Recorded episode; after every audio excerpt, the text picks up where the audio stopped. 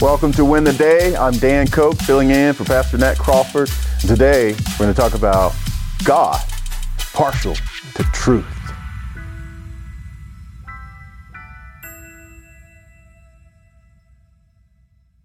Galatians chapter 2, verses 6 through 9. And from those who seem to be influential, what they were makes no difference to me.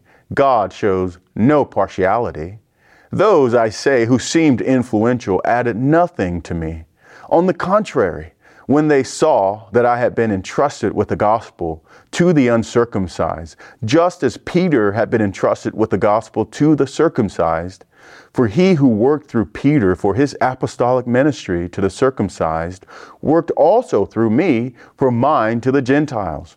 And when James and Cephas and John, who seemed to be pillars, perceived the grace that was given to me, they gave the right hand of fellowship to Barnabas and me, that we should go to the Gentiles and they to the circumcised. Name dropping is cheesy, but we all like to do it. There can be some benefits to it, like providing evidence for a case. You know, in our country, they created a category in trials for expert witnesses. These are people who are experts in the subject. Now, it's a great advantage to have an expert witness establish the strength of your case. That's what the Judaizers were doing in Galatia. They were name dropping experts or prominent church leaders whom they claimed backed their ideas that Gentiles needed to be circumcised.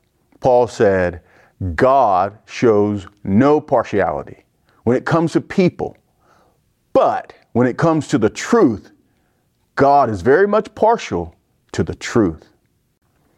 And Paul exposes the lie of these false brothers and their false gospel. He's been building a case for several verses now.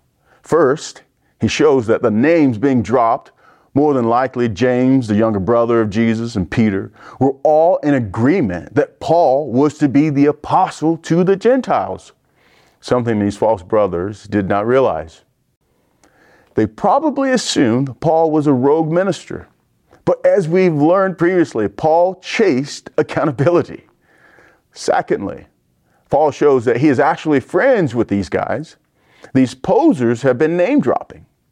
They gave Paul the right hand of fellowship.